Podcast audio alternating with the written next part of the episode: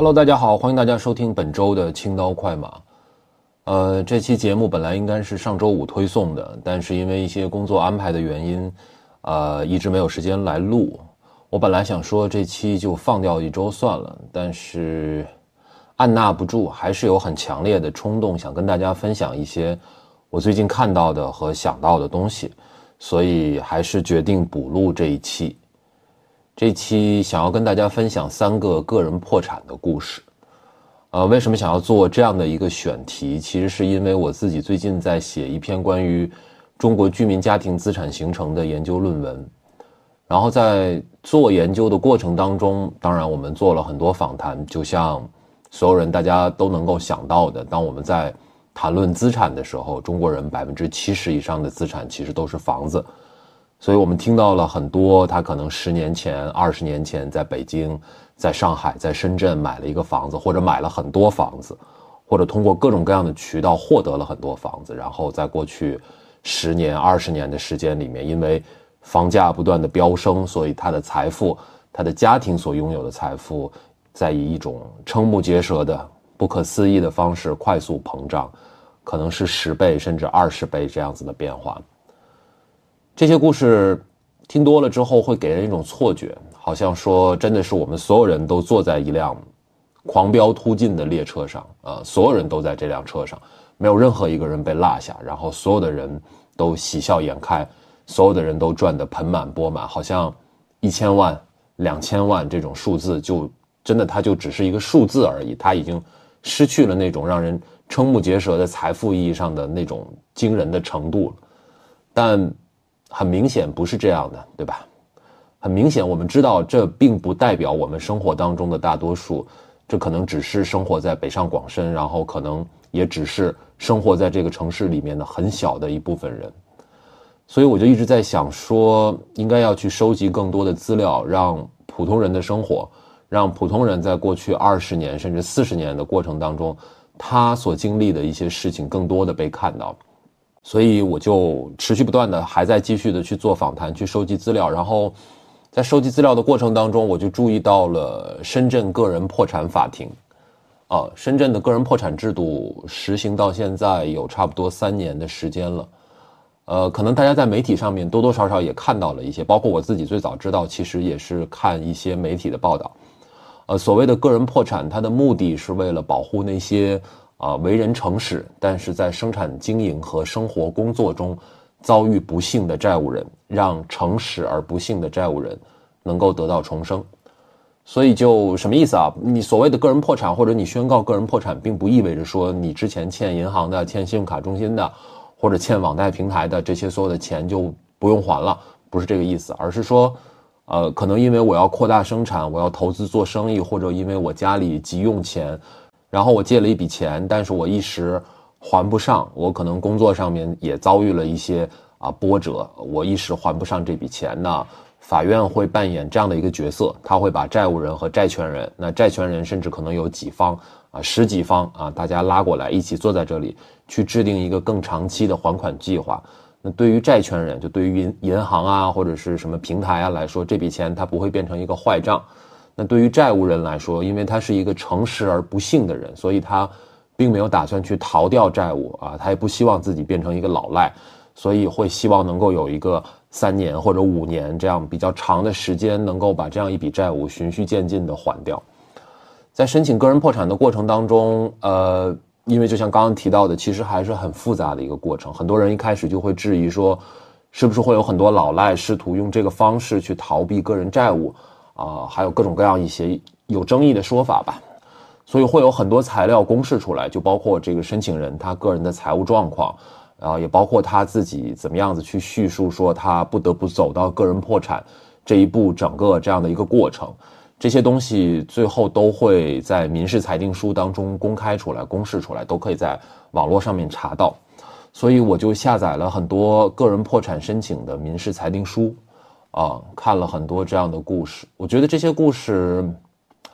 怎么说呢？之前其实，在媒体的报道上面，我也看到了一些类似的故事或者一些相关的报道，但毕竟那些是媒体的报道，所以它不太可能真的那么原汁原味的把破产申请人的个人陈述全部的呈现出来。呃，为了一些叙事上面的方便，我们也势必需要去做一些裁剪，或者是试图把它归纳到某一个主题。比如说，可能很多人是因为投资了股市啊，还有很多人是因为呃疫情的原因啊，对生意的影响，或者是找不到工作、没有收入等等这些归纳和总结。但是，嗯，所谓的归纳跟总结，可能某种程度上都会或多或少的损失掉这些故事本身的细节。所以，就带着这样的一个想法吧。我也是很系统的看了很多个人破产申请的民事裁定书，看的过程当中，我自己觉得，嗯，我的心情就很复杂，也很难用一两个词去形容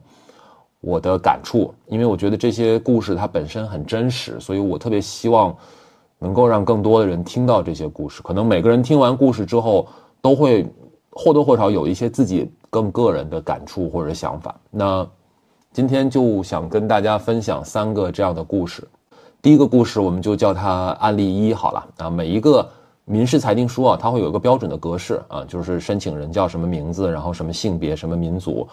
呃，申请个人破产重整一案，本院依法组成合议庭对其申请进行审查，巴拉巴拉等等，前面会有一个格式。那中间最重要的一个部分就是关于申请人破产过程的一个说明。所以今天跟大家分享的这个故事。主要也是来自于个人破产的声明，呃，为了尽可能的去还原啊，所以我尽量不对每一个故事去做裁剪，我会把它讲的原文啊，尽可能原汁原味的给大家来念一遍。第一个故事，案例一啊，案例一的罗先生，呃，我看了，因为他那个嗯公布的材料里面会有他身份证号的前十位，所以你会知道这个人他出生在什么地方，然后他大概的年纪。啊，他是个八零后啊，还是八五后啊？等等这些，呃，这个罗先生呢，他差不多应该是零六零七年前后到深圳务工，然后零九年五月，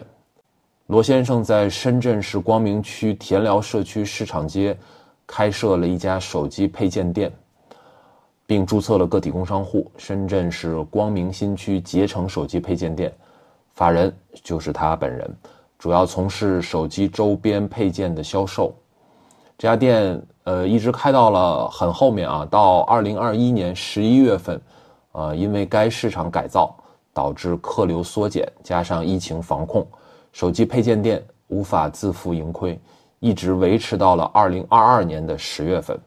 我清理了店铺的剩余货物，结清房租，结束营业。呃，经营该手机配件店预计亏损约十五万元。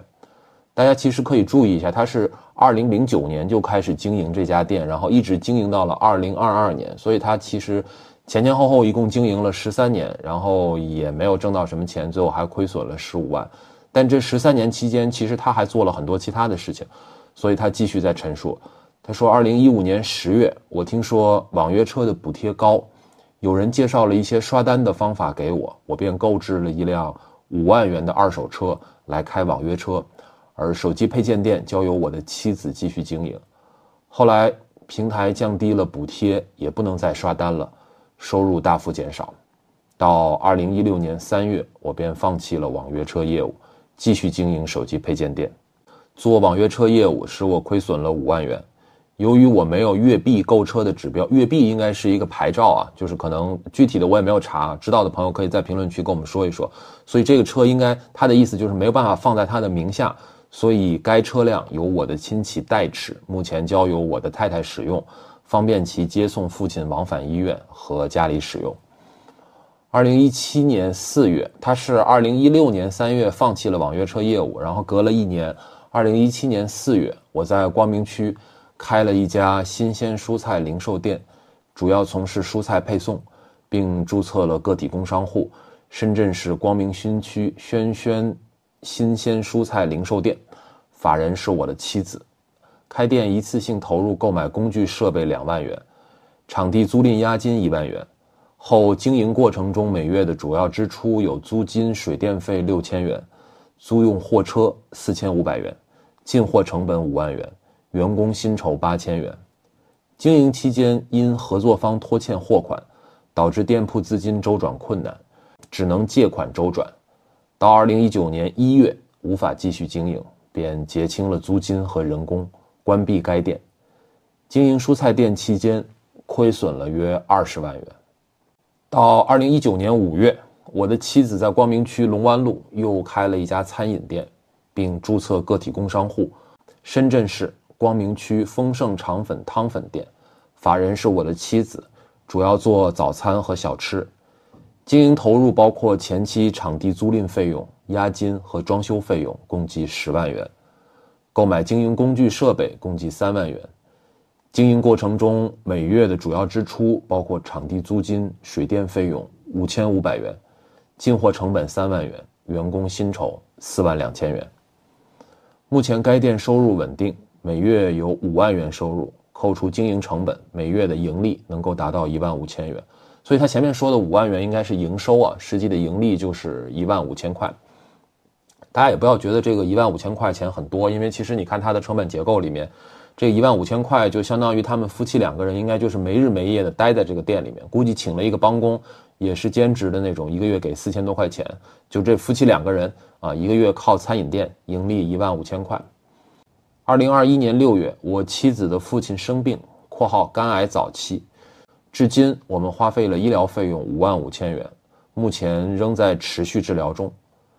目前的负债总额达到了六十七点八万元。呃，我一开始看六十七点八万元，我也有点震惊啊！我说怎么会负债这么多？后来我想了一下，也是合理的，因为其实你看，他手机配件店是一直开到了二零二二年十月份。这中间，我估计最后三年，包括市场改造的原因，包括疫情防控的原因，基本上可能就没什么生意，应该一直都是在亏损。然后这期间，手机配件店的租金也不会不付嘛。而且同时，他这中间又做了很多生意，包括做网约车，包括开蔬菜零售店，后来开餐饮店，其实一直是做到餐饮店才算有了一点起色。那。像这个蔬菜店也好，餐饮店也好，其实进货成本都挺高的，而且我估计上下游供应商合作方之间，肯定是需要你去垫资的，资金周转也没有那么快，很多时候都是需要借贷的，所以最后的负债总额是达到了六十七点八万元。然后就是他的个人财产申报情况，目前拥有现金零元，银行存款四百七十点二三元。第三方支付平台账户十一元，住房公积金零元，无房产，目前月工资一万五千元。他说的所谓月工资啊，指的应该就是这个餐饮店每个月一万五千块钱的盈利。可能对于我们很多听友来说还是挺难想象的啊，手里一分钱的现金都没有，然后公积金也是一分钱都没有。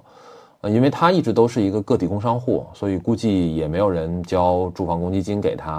然后自己肯定也舍不得交啊。银行存款跟第三方支付平台上面的钱加在一起是不到五百块钱。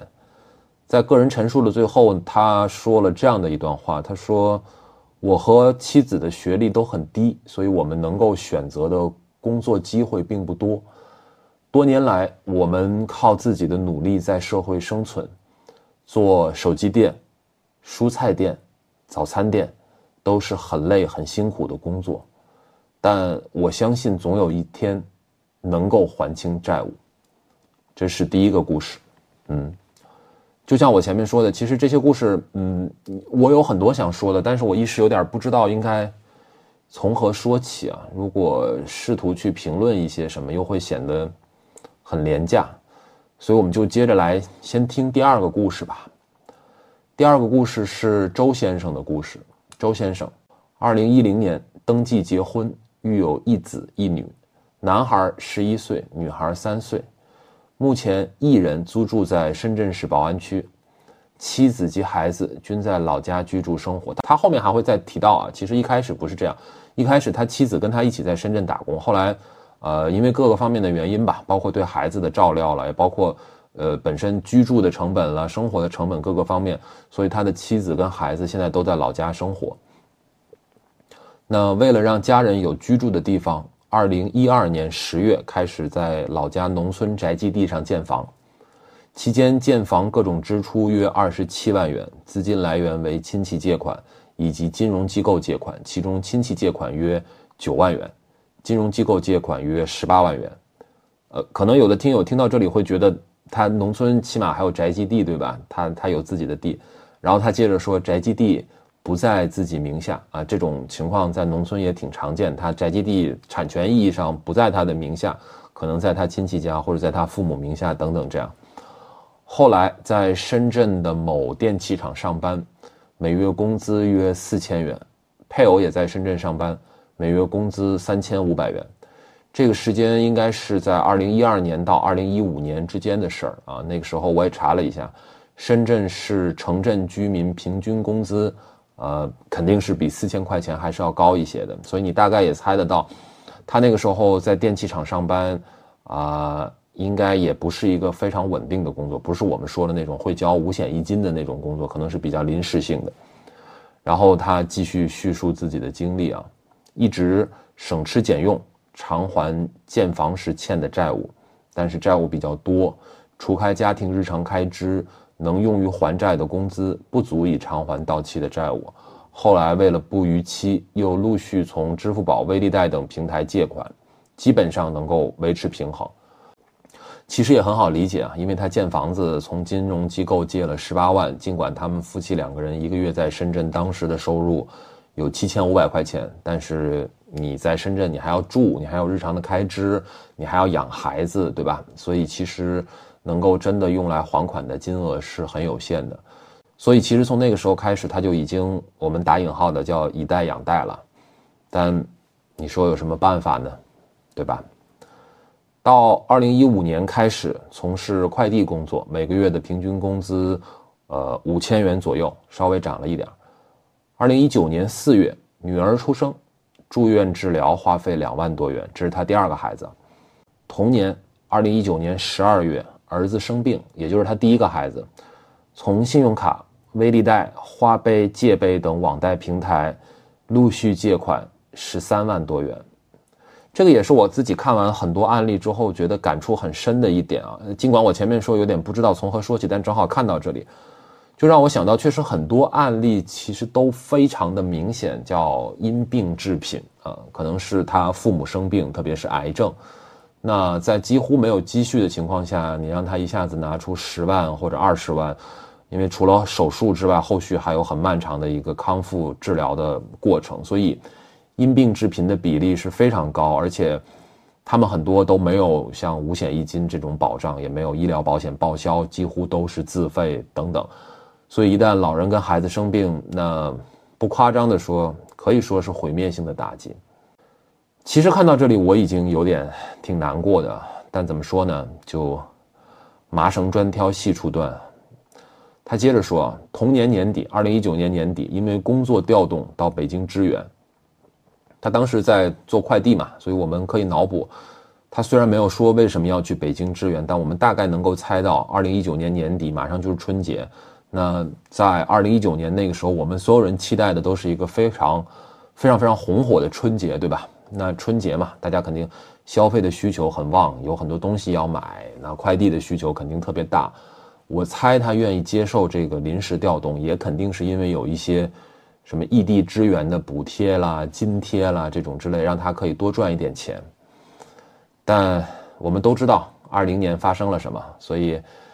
他说到北京之后，赶上疫情爆发，滞留北京，没有薪资，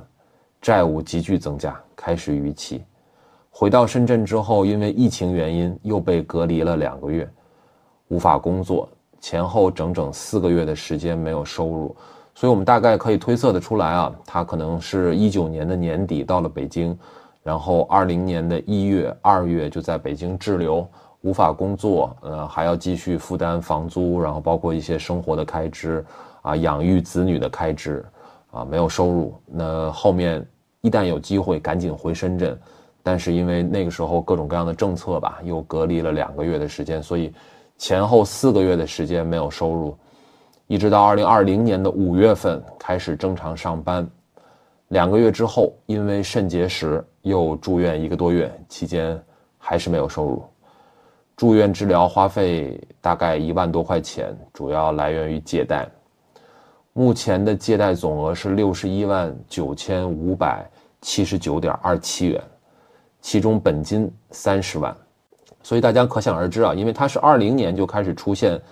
信用卡、银行借贷还有网贷平台的逾期，所以本金虽然只有三十万元，但是罚息啦，包括各种逾期的费用，甚至后面以贷养贷啊等等这些，会越滚越大，涉及到债权十五家啊，就是说他至少从十五个平台上面借了钱，另外还有个人欠款约两万一千元，债权人表示先不用还。日常生活开支分别为子女抚养费每月三千元，啊，也就是他给老家妻子和孩子每个月三千块钱，个人的房租水电开销每个月八百元，生活费每个月一千五百元，呃，也就是说他一个人在深圳生活每个月是花两千三百块钱，蜂巢柜充值每月六百元，我估计这可能是他们做快递啊需要就是。有一些快递如果没有办法送上门，要寄存在蜂巢柜里面，但这个还需要快递员自己去租。我也是第一次知道。共计每个月的支出是五千九百元。配偶在家带小孩儿，没有收入，呃，无法共同还款。周先生申报的财产和收入情况为现金七十元，第三方支付平台账户四百四十五点一四元，住房公积金。一万六千三百三十点九三元，另有电动车、家具、家用电器及电子产品，估价合计两千一百九十元。周先生目前在深圳做快递员，月平均收入为一万一千零八十三点九九元，另有住房公积金，每月一千零四十二点四元，年底奖金大概三千六百块钱。看完这些。案例之后啊，其实可能我不知道你啊，我不知道听的听众会有什么样的感觉，但我确实对“成事而不幸”这样的一个描述有了一种更强烈的、深刻的体会。这三个案例其实我选取的都是在我看来还挺典型的一些案例。你会看到疾病对于一个家庭的影响，你会看到说在疫情期间无法工作的这些人，他可能手停口停啊，没有没有办法。到现场去工作，他就真的没有收入。他一旦待在家里，就是一分钱都没有，挺唏嘘的。呃，我真的想说的很多。我们我们先来看第三个案例吧。第三个案例是一对夫妻，他们共同申请个人破产。这个，嗯，就是在公开的这些。个人破产的申请和裁定书里面有很多都是夫妻两个人一起来申请，然后如果你详细的去看它里面的陈述和他们财产状况，你会发现很多都是两个人一起创业。呃，创业这个词儿可能太高大上了一点啊，可能就是两个人一起经营一个餐饮店，或者是一起做一点小生意。那一开始是一个人周转，后来一个人资金周转不开啊，现金流断裂，没办法再借到更多的钱。但还是想想办法说让这个生意能够继续维持下去，那他的配偶也开始一起帮他借钱来周转，最后一旦遭遇一些突发的意外情况，结果可能就是啊两个人都面临不得不申请个人破产的这种状况。第三个案例是李先生和徐女士，二零二零年处于疫情时期，半年时间没有收入，啊开始入不敷出哦。前面忘说了啊，李先生跟徐女士他们相对年纪比较小一点，所以他们这个故事就没有从太早开始讲起，而且因为主要是为了讲他们破产的这个过程嘛，所以主要讲的就是一些导致他破产的这样的一些呃经历吧。二零二零年处于疫情时期，半年时间没有收入，开始入不敷出，靠信用卡和小额贷款支付生活开支。二零二零年七月，小孩出生，支出更大。呃，我们其实可以反推一下，就是在他们知道有了这样一个孩子的时候，那个时候是可能二零一九年，呃年底那个时候，我想他们对未来应该还是挺充满信心的。那到二零二零年七月，小孩出生，支出更大，日常生活的开销包括房租、生活费、房贷、车贷、小额贷款及信用卡还款等等，每个月近两万元，开始借新还旧。啊，也就是通俗的以贷养贷，大家听到他这里有房租，还有房贷，还有车贷啊，好像跟我们想象当中一个会申请个人破产的人不太一样哈。但其实后面他还会提到，因为这些在深圳申请个人破产的案例们，基本上当事人都是生活和工作在深圳的，然后李先生跟徐女士他们的房子其实并不买在深圳，这个后面都会提到。呃，大概率他们可能没有深圳的户口，没有资格在深圳购房，或者因为房价太高。Anyway，那后面会提到说他们的房子其实是买在老家。然后车的部分待会儿也会提到，就大家可以记着这个点，就挺让人唏嘘的。二零二零年十一月，呃，开始通过小额贷款平台借钱创业。呃，听到这里可能又会有点难以理解啊，就都已经这么困难了，你你你都已经每个月要还两万块钱的贷款了，都要以贷养贷了，借新还旧，怎么还想着创业这种事儿？这个这个不就是自己把自己作死了吗？这个也是另外一个我在看了很多案例之后，嗯，都很有共性的一个点吧，也是一个让我自己觉得很唏嘘的一个表述，叫做为了改变现状。就你看到，在很多案例里面都会提到，嗯，因为这些民事裁定书基本上就是呃申请人他自己一些原来的表述稍加整理，就最后写到这个民事裁定书里面。在很多案例、很多裁定书里面，他都写了说为了改变现状，啊，某年某月通过借贷平台开始借钱，开了一家店或者买了一辆车去跑网约车，或者投资了一个项目，跟朋友合伙做生意怎么样等等诸如此类的。其实。如果我们设身处地的去想，嗯，你是可以想象的，就在那个时候，他可能真的是抱着对未来非常强烈的希望，希望能够说过上更好的生活，希望让自己的家庭、自己的孩子能够摆脱现在的这个状况。那说不定，说不定靠自己起早贪黑，更努力一点，睡得更少一点，多打几份工，就能够改变现状。相信能够改变现状啊，我觉得不是一个应该被嘲笑的事儿。那说回来，说回来，二零二零年十一月，呃，为了改变现状，开始通过小额贷款平台借钱创业，设立深圳市拓普生活环保科技有限公司，从事家政服务。法人为徐女士，啊，前期投入包括购买机器设备两万元，财务、工商注册、商标注册、网站建设等各项费用一万元。简单的说，他们就是二零年十一月份前前后后花了三万块钱，呃，注册了这么一个公司来做家政服务。到二零二一年的三月份开始陆续招聘员工，啊，当时有四位员工，徐女士也辞去了原有的工作，加入到公司。为了给员工配备机器设备和办公用品，又购买了三台设备。包括其他的办公用品、电脑、打印机等等啊，合计七万元。每个月公司员工和自己的工资、社保加在一起，一共是四万块钱。每个月的市场推广费用、营销啊，就投广告的费用是一万块钱。由于缺乏管理和培训经验，员工没有及时创造业绩，加上疫情的影响，无法上门服务。自二零二一年六月起开始出现亏损，导致现金不足。从小额贷款平台陆续借款，用来支撑公司的运营和员工工资的发放。怎么说呢？其实我们在看到“从事家政服务”这六个字的时候，嗯，我就觉得，我就已经觉得这是一个很悲伤的开头了，因为我们今天是站在。二零二三年嘛，以我们的后见之明，我们所有的人都知道说，你在二零二零年的年底注册了一个家政服务公司，那就算你挺过了二零二一年，你挺到了二二年，你也知道接下来会会会经历什么。所以从三月份开始招聘员工，到六月份的时候就已经出现亏损了。我我估计基本上可能也没有做太多的，做成太多的订单吧。然后后续。陆续辞退员工，变卖机器设备。从二零二一年八月起，李先生一个人经营公司，因精神压力过大，二零二一年九月被诊断为抑郁症，至今每天都需要用药物维持。公司的销售额一直不理想，持续以贷养贷，未办理注销登记手续，但也没有实际开展经营活动，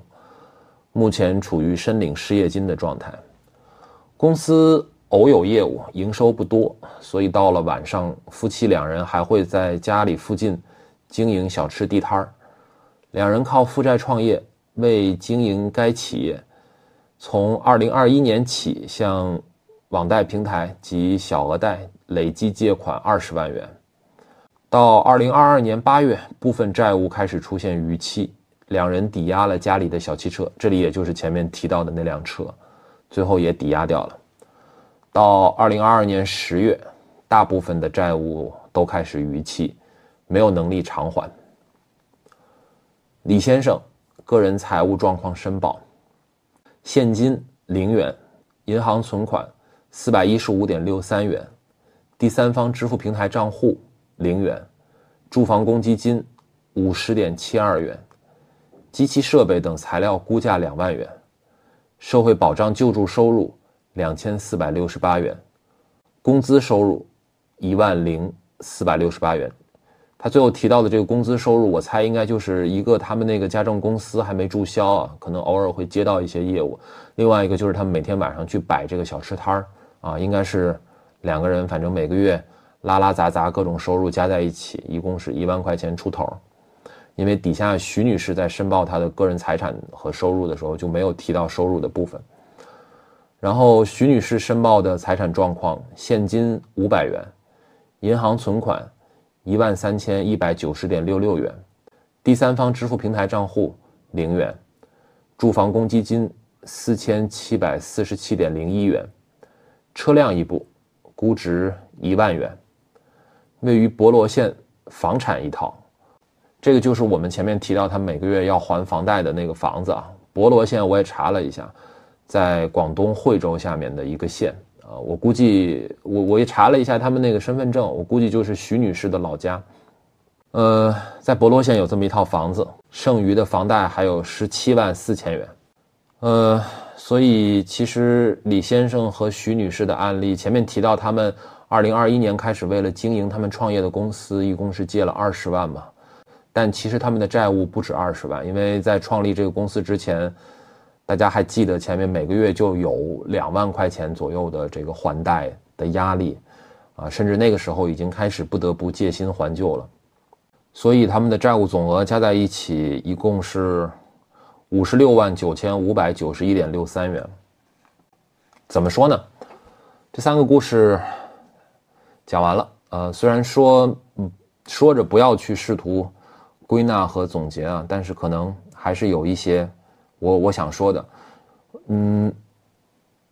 我们今天在公共舆论上面试图去讨论一些普通人的个案的时候，我我会觉得好像总有这样的一种倾向，就是我们试图再去寻找一个完美受害人，或者反过来说。当一个受害人不够完美的时候，似乎他所经历的那些苦难就变成一个咎由自取的结果。比如说，如果我们以这样的方式去审视刚刚提到的这三个案例，特别是像最后一个案例李先生和徐女士的这个案例，可能一定会有人觉得说：“哦，他们二零年的时候为什么要背上两万块钱的贷款？这么高的贷款，他每个月的收入本来也不是很高，其实压力就已经很大了，还要在这种情况下，你还要生孩子，还要买房，还要买车。”然后买了这个房子之后，你又不住，你又要在深圳继续讨生活，怎么说呢？就是这种对于完美受害人的追求，似乎有这样的一种暗示，就是说，只要这个人他在道德层面上，或者在一些经济的决策层面上，是可以有所指摘的，我们就可以轻飘飘的说一句，他所经历的这一切，我们不管叫他苦难也好，还是叫他各种各样的不幸也好，不过就是因为贪心不足啊，不过就是在为。他们自己的认知买单，但是我总觉得，我们不应该失去对于苦难的感知和共情，我们也不必因为自己共情了一个真实存在的苦难而感到羞耻。如果我们以一个后见之明的角度去检讨，说他们在做的很多经济决策，可能确实，呃，杠杆拉得很很足啊，给自己带来了非常大的这种还贷的压力。一旦经历什么一些风吹草动，有一些风险，有一些生活上面的变动。就是会出现这样的情况，但是想要去有更好的生活，对于一个没有办法在深圳买房啊，不管是因为房价的原因，还是因为户口的原因，没有办法在深圳买房，但同时又希望能够有一个自己房子的人，他去买一个房子，我觉得无可厚非吧。我觉得没有什么可指摘的。我们不能因为今天他们遇到了这样的一些生活上面的不幸，反过来就觉得说，嗯，这是你咎由自取，这是你。因为你不够聪明啊，这是因为你还试图去去火中取栗，所以才造成这样的结果。因为特别像最近，大家一定也看到了一些吵得沸沸扬扬的跟房子有关的舆论事件，我就不在这里展开说了。很多人在评论的时候也会说，那对小夫妻他们会有这样那样的一些问题，他们就是为了出名，就是为了流量，然后他们其实破坏了大局，因为政府已经快要把这些问题都解决好了。其实开发商一直都在很努力的想要赶紧封顶，赶紧把房子交付到房主手里，等等等等等这些。因为有这些原因，所以他们经历的这些苦难，是他们自己在在自己作。啊，是不值得被同情的，是不应该被同情的。同情他们的人都是脑子不好。我就觉得怎么说呢？就是苦难就是苦难，苦难并不会因为我们试图在道德层面上面去指摘那些正在经历苦难的人，并不会因为他们好像不够打引号的完美而减少苦难。所以怎么说呢？就是你去看这些。案例的时候，会很强烈的感受到一点是，他们没有躺平，他们不是好吃懒做，他们一直在努力的试图去改变现状，就像很多案例当中都提到的那样，为了改变现状，只不过他们